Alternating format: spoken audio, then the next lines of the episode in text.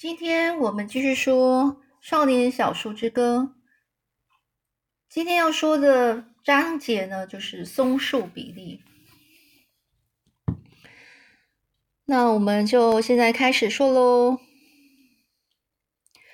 每当冬天来临的时候，我们便开始收集落叶，然后呢，把它们整个铺在耕地上。耕地就是那块在山谷后面。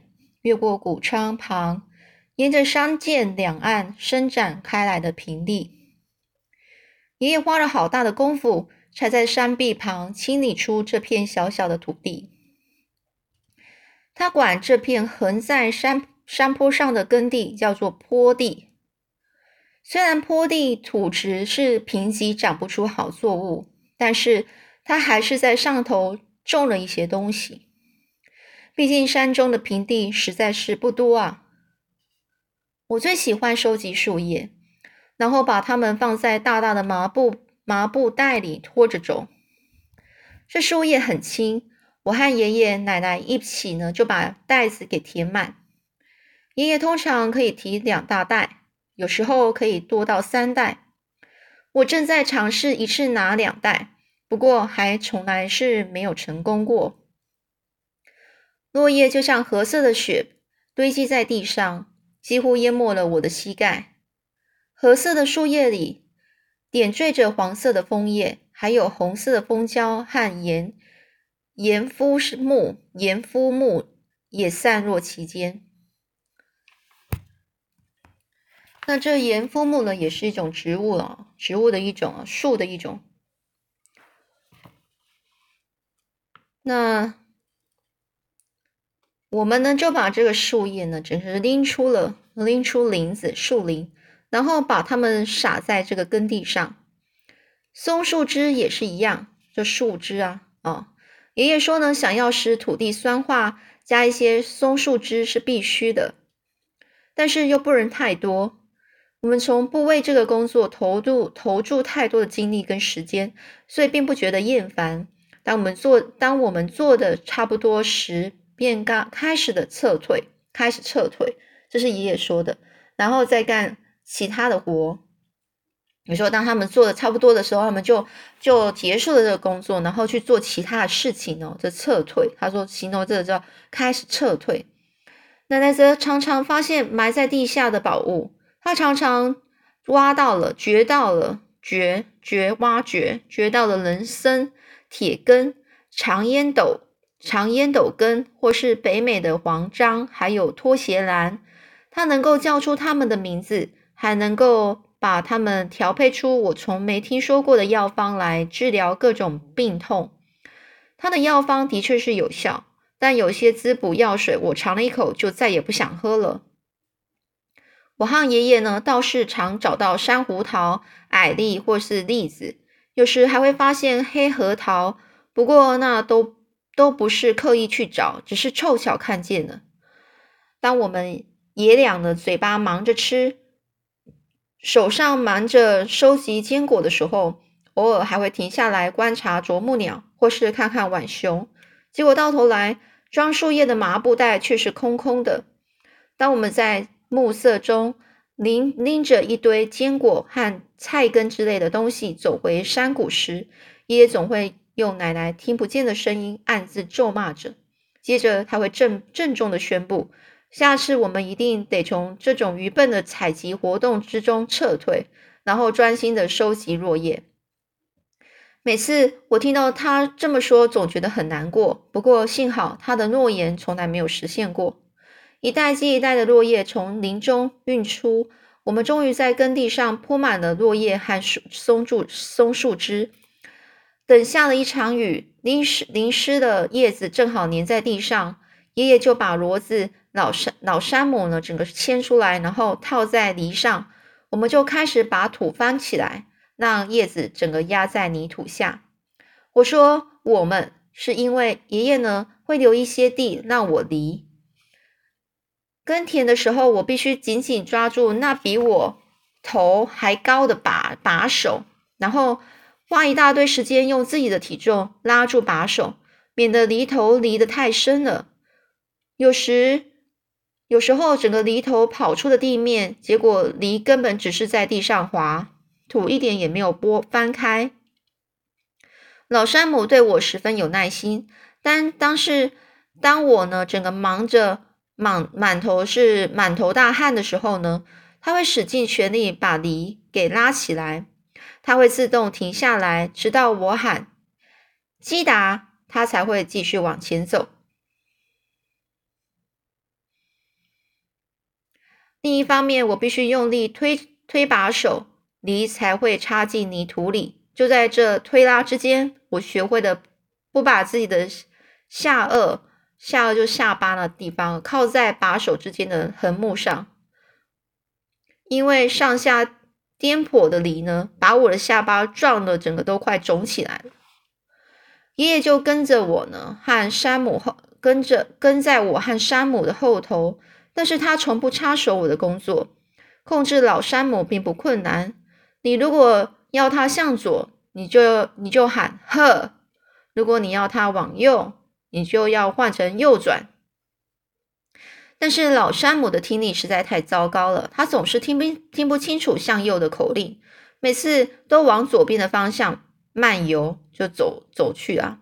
他只好在大我只好在大吼一声右转。可是他还是往左边继续走，这时候爷爷才会接枪的喊着：“右转，右转，右转，右转！该死，下地狱去的骡子，向右转！”这老山姆呢，才慢慢的走回正确的方向。也就是爷爷呢，是非常的生气哦。但是呢，麻烦事来了。这时候老山姆的听力不知道怎么样变好起来，他把口令和咒骂的咒骂的的话全部都给记住了。而且以后他一定要听到整句口令加上咒骂，这个的咒骂就骂他的一个话，他才肯向右去转，转向右。所以很自然的，你如果想要他右转呢，除了口令之外，还得学会咒骂，就是骂他就对了。为了让耕地顺利进行啊，我只好也跟着爷爷一起骂了。这件事一直到有一天爷爷听见我这么吆喝着，然后生气的质问爷爷之后，才宣告结束。以后，当奶奶来到耕地的时候，我的犁田工作便要暂时终止。老山姆的左眼已经瞎了，所以每次啊，当他走到田的尽头，他一定往右弯，而不是向左，因为他看不见左边，害怕向那边走会撞到东西。如果你只是犁田的半边，老山姆的单向行走方式可以应付的很好，但是从另一方面来看，你根本只是绕了一个大圈，然后拖个犁。往灌木或是荆棘里面冲。爷爷说：“我们必须对老山姆有点耐心，毕竟他年事已高。这加上呢，又半盲了，就是眼睛啊，有一个眼睛看不到了。我就遵照爷爷的意思。但是每次当老山姆走到田的尽头要转弯时，我都会怕的要死。尤其看见那儿有一大群黑莓林在等着我的时候。有一次呢，是爷爷在耕田。”老山姆把他拖到一大团荨麻丛里。爷爷从篱上跳下来的时候，一脚踏进了一个树坑。那时候天气已经渐渐软和起来，大黄蜂正好在坑里筑了一个巢。大黄蜂啊，钻进了爷爷的裤子里，猛叮他的脚。只见爷爷大叫着往山涧里跳。我一看见黄蜂从洞里飞出来，赶紧拔腿就跑。爷爷躺平的把身子埋进水里，一边猛拍着裤子，一边破口大骂。他几乎忘记自己说的话，要对老山姆有点耐心。但是反过来，老山姆却很有耐心。他站在那儿一直等，直到爷爷解决了缠在腿上的那个黄蜂。但麻烦的是，我们根本接近不了梨，整窝黄蜂都被骚扰出来，围着梨嗡嗡的乱飞。我和爷爷呢，站在田中央看着。爷爷决定试着诱导老山姆往前离开那个黄黄蜂巢。爷爷就喊：“往前走，山姆，来呀，好孩子！”但是老山姆呢，还是停在原地。他很清楚自己的工作，他知道自己不应该在没有人长梨时就开始拖，所以他就站在那里。爷爷用尽了各种手段，他大声咒骂老山姆。开始手手脚并用，趴在地上学骡子叫。我觉得他叫的还真像。有一次，山姆竟然把耳朵往前弯，好像听得懂似的，生气的看着爷爷。不过他还是不肯动。我也试着学骡子叫，只是怎么学也来不及，也不及爷爷那么逼真呐。最后，当爷爷发现奶奶站在那儿看着我们俩爷俩呢，整个是趴在田中央学骡叫的时候，他终于放弃了。他到树林中找到一块引火木，用火柴点燃了，然后把它丢到树坑里。不一会儿呢，篱旁的黄蜂就被烟熏跑了。这傍晚的时候，整个晚上的时候，在返回木屋的路上，爷爷说，这么多年来，他一直十分困惑。到底老山姆是全世界最笨的骡子，还是最聪明的呢？从那时候，我也从那之后，我也一直没有想透过，就是他也都不懂啦。哦。虽然经历了那么多波折，我还是很喜欢耕田，耕田也刚好助长了我的发育。渐渐的，当我们沿着小径走回木屋时，我觉得自己的步伐就快赶上爷爷了。晚餐晚餐桌上呢，爷爷。猛向奶奶夸耀我长大了不少。他说我看起来越来越像个大人了。有一天晚上，我们正在吃晚餐，狗儿们突然间吵闹了起来。于是呢，我们全部都跑出去看一下到底怎么回事。发现有一个人正跨过山涧上的的踏脚木，踏脚，然后踏脚木，然后从木屋走来。山涧上的踏脚木，哦，就是这个很像桥的东西。然后他是从他可能是跨过那个小溪哦。那位先生长的是面目清秀，差不多和爷爷一样高。我最中意他的鞋子，那是一双亮黄色高筒的靴子，白色的袜边呢，整个袜子边啊滚在靴口上，而且收缩起来，让靴子帅气的挺着。但是他在袜子以上的穿着穿着却叫人不忍卒睹。不能足睹，就是看让人家不想去看。他外头罩了一件黑色短外套，里头则是白衬衫，头上戴着一顶小帽，方方正正的贴着脑袋。他手上还拎着一个手手提箱。爷爷奶奶都认得他。哦，是松树比利来了。爷爷就说着，这松树比利挥了挥手。那爷爷就说。比利呀，进屋来休息一下吧。这松树比利呢是停在台阶上，他就说：“呃，我只是碰巧路过，而我却很好奇，他路过这是要往哪里去呢？路后头只通到山里啊。”奶奶就说：“你留下来陪我们一起吃饭吧。”一边呢用手抓着他的手臂，把他拉上台阶，爷爷则抓着箱子。的把手拎起的手提箱，我们一块就走进了厨房。我很快的感觉出来，爷爷奶奶很喜欢松树比利。他从外外套的口袋里掏出了四枚田鼠，交给奶奶。奶奶马上用它们做成了一个好吃的派。松树比利吃了三块，我吃了一块，心底还希望他把最后一块给留下来，这样我就可以吃了。吃完饭后，我们从餐桌上移到壁炉旁。那块派则留在桌上的盘子里。这松树比利大笑着就说着：“说我快变成大尺寸的爷爷了，这听起来真是舒服啊！”他还说：“奶奶和他最后一次见到时一样美丽。”奶奶高兴极了，爷爷也一样。我开始对松树比利产生好感，虽然他一个人就吃了三块饼，那毕竟是他带来的甜薯吧，田鼠那种鼠鼠那个马铃薯。我们四个人就围在壁炉坐着，奶奶就坐在她的摇椅上，爷爷也是。不过他的身子向前倾，我猜想有什么事情要发生了。爷爷开口说：“你说说看，有些什么新闻呢？”松树比利，你一定听说了？什么吧？这松树比利坐在一一张直靠背的椅子上，身体是向后仰着，椅子只有后头两只脚落在地上。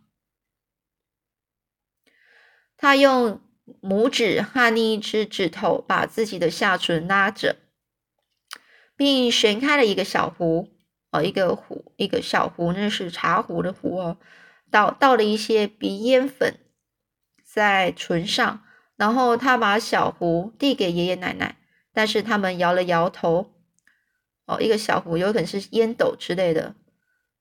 松树比利的动作真是非常悠哉，他朝着壁炉吐了一口唾液。呃，他就说：“是不是因为我打扮的模样，你们才认为我一定，呃，才认为我一定发生了什么事啊？”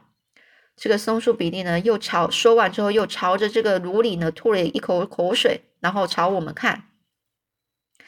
我猜不着是什么事，但是我感觉出来它很重要。爷爷也这么认为，因为他接着问道：“怎么回事啊？”松树比利，松树比利又把背后背呢往后仰。眼睛看着木木呃屋顶的桧木，他的双手合着放在肚子上，他就说：“大概是这个礼拜三，呃，不不不，应该是礼拜二，因为我礼拜一晚上才参加了跳跃球地的舞会。没错，是上礼拜二那天，我到镇上去了。你们是不是还记得那个警员烟枪透纳？没错没错，爷爷就说我见过他。”脸上是一副很急躁的模样，这松树比利就说了：“嗯，那天我就站在街角和这个烟枪透纳聊天。当时有一部崭新的大车子开进了对机的加油站，这老烟枪啊没注意到，但是我看到了，有个家伙就坐在车子里，打扮的就像个杀人犯，而且还是大城市里的那种杀人犯哦。”这个人呐，他下了车，要乔霍姆帮霍姆康啊帮他加油，就叫一个人啊，叫那个乔，就是一个一个人的加油站的一个人哦，帮他加油。我一直盯着他们看，那个人呢也回过头来，模样真是鬼祟极的，鬼祟就是鬼鬼祟祟的，看起来就怪怪的。我一下子就知道他是谁了，我自言自语的说着，他一定是城里的犯人。那句话我没有对老烟枪说，我只是留在心里想着。我跟老烟枪讲的是，老烟枪，我觉得自己又快要抓到一个坏人了。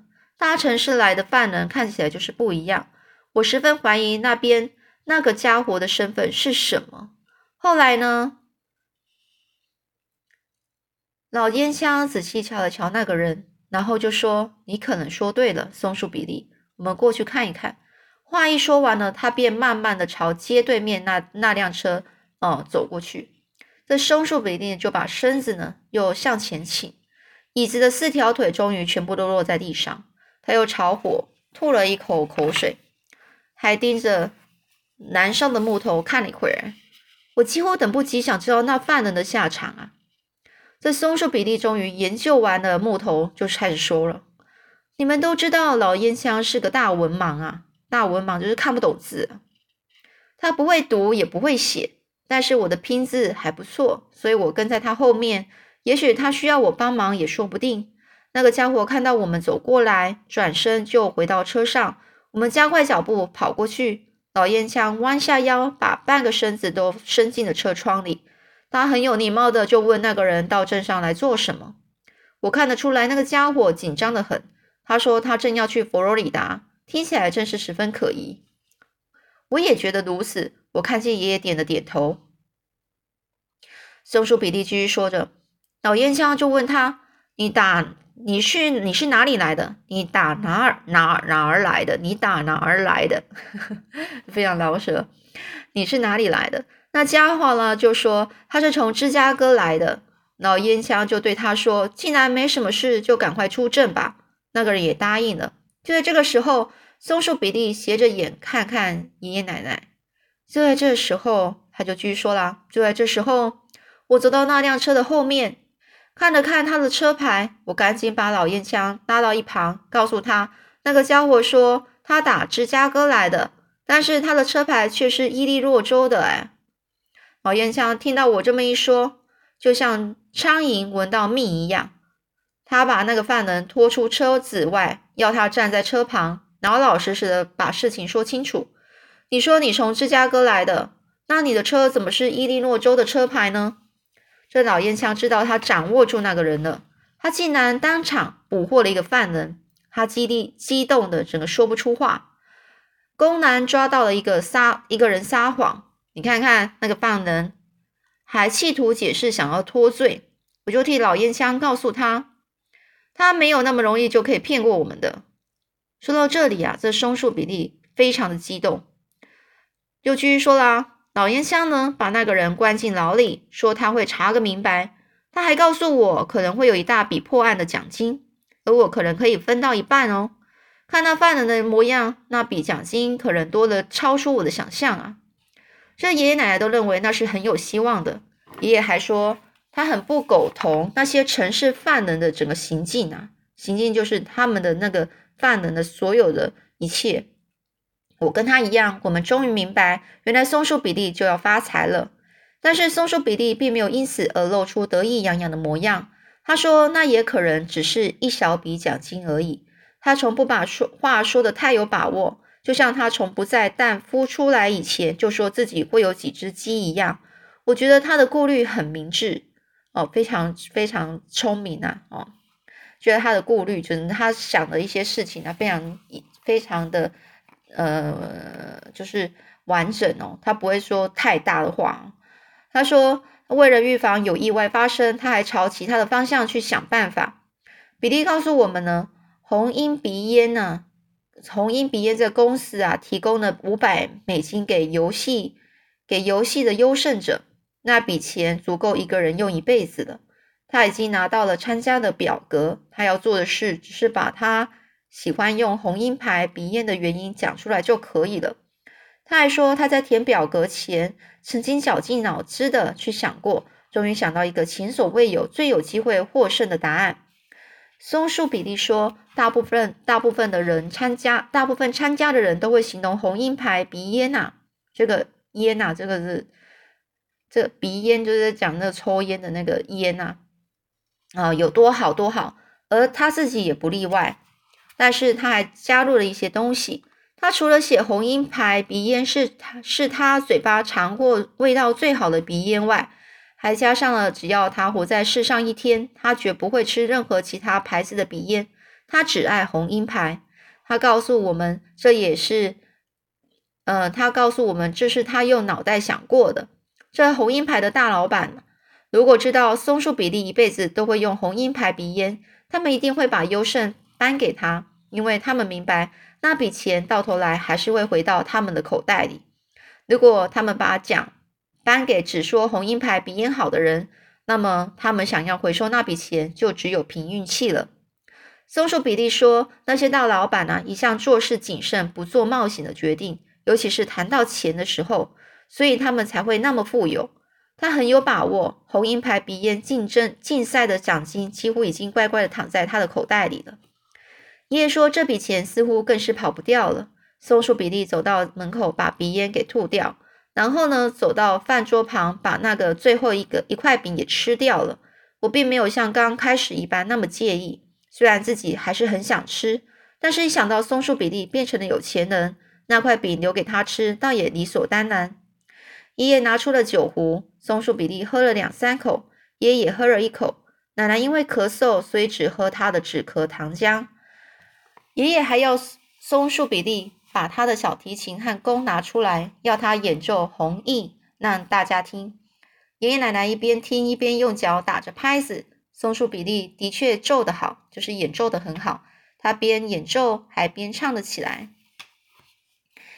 他唱的歌词是：月儿出来了，清冷的月光照着红影美丽的容颜，微风在叹息，夜莺也在低鸣。